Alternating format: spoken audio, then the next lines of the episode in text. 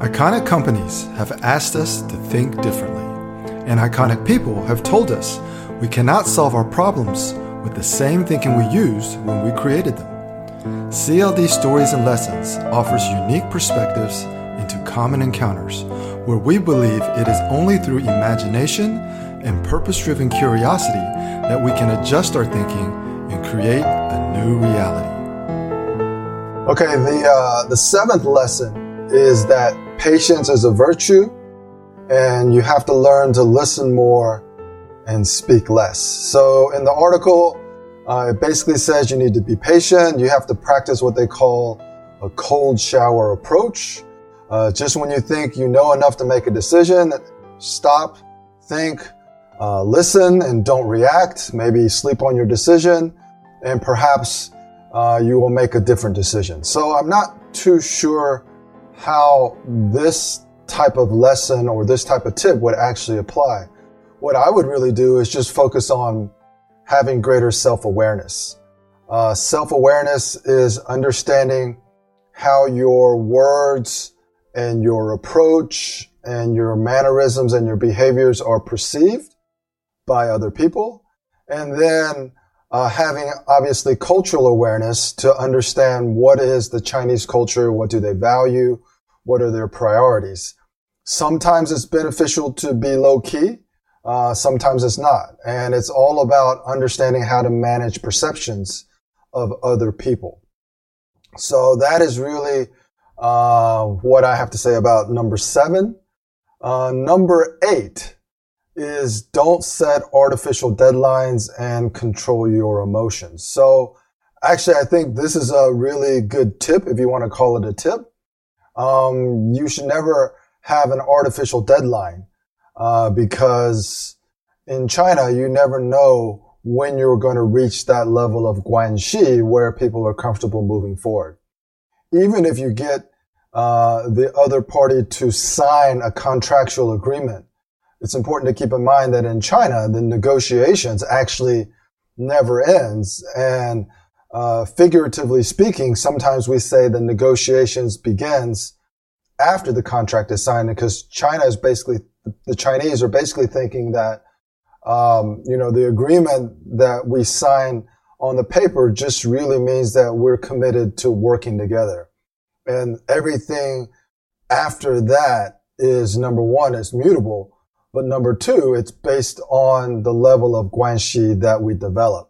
Now, I do think it is important to have a higher level of emotional intelligence, but I think having a higher EQ is not just beneficial in negotiations in China. It's beneficial no matter what you're doing.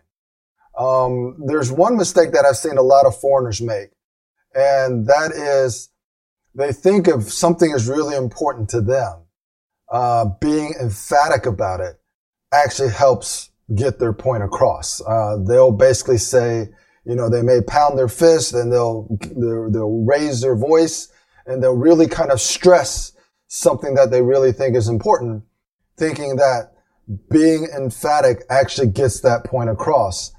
And in my opinion, that's really a big mistake because once you start getting emotional, once you start getting emphatic, uh, the Chinese people are actually no longer focused on the content of what you're saying, they become more focused on the emotions that you're displaying.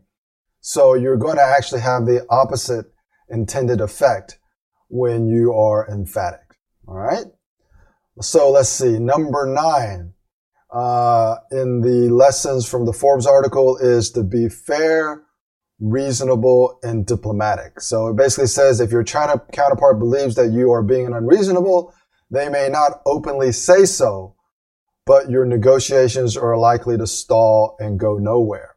So, um, yeah, I guess that's really a good tip. But the, the thing to really keep in mind when you're negotiating in China is that Chinese people a lot of times are vague and they are not deliberately vague because they're trying to be deceitful or dishonest. It's just the cultural way of of the way that they, that they communicate. So I'll give you an example. Um, you know, it's very rare in a collectivist society, and especially in one in which they're used to a top-down command and control hierarchy for uh, subordinates. And you have to keep in mind that everybody is subordinate to someone, uh, unless you're Chairman Mao. Um, it's very rare for subordinates to want to take direct responsibility for something that turns out uh, unfavorable or bad. So the general habit and the natural instinct is always to kind of make an excuse. And so what you don't want to do is you don't want to read too much into, as we said in some of the previous comments, the literal words that are coming out of people's mouths. So, uh, yeah, so be diplomatic. Um, you know, don't simply, uh, reject something that you disagree with. Um, I, yeah, I think that all of that is important. So let me see what.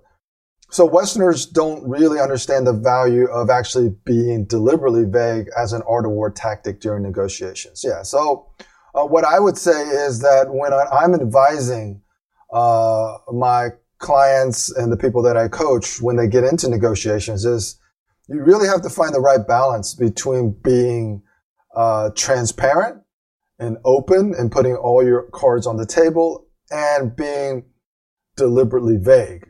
Uh, and that's basically when we talk about how do you align with your uh, the people that you're negotiating with, and and our recommendation is always to align on process as opposed to aligning on values.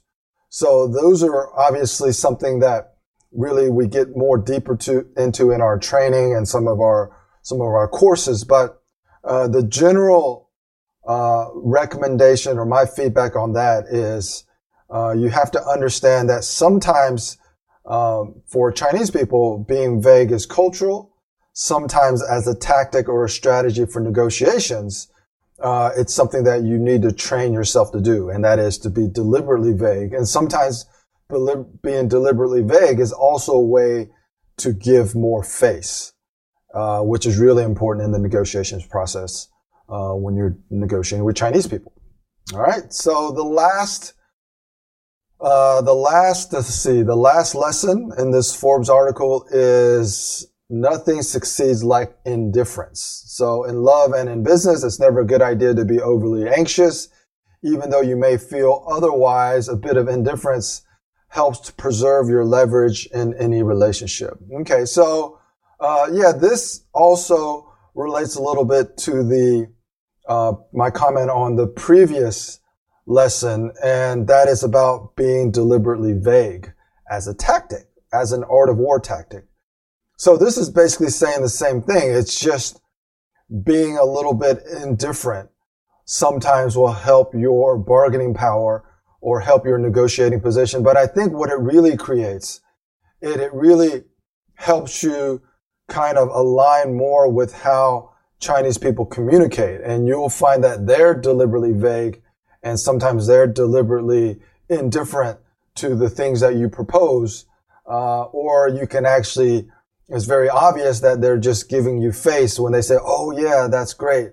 Um, and, and that is something that requires a little bit of training and practice. And that is how to be flexible, uh, how to be not indifferent, but how to not act overly anxious. And the way to do that is really the mindset adjustment where you're not really focusing on specifics, like getting what you want because you already know exactly what you want, but you're more focused on trends and you're more, more focused on aligning on process. And a lot of that mindset adjustment will just naturally help you perform better not only during the negotiations, but also during the lifetime of the partnership that you are developing. Okay, so I hope this kind of discussion helps with your understanding and visualization of how to make some adjustments to your attitude, mindset, and approach as you're going into China and engaging in these negotiations.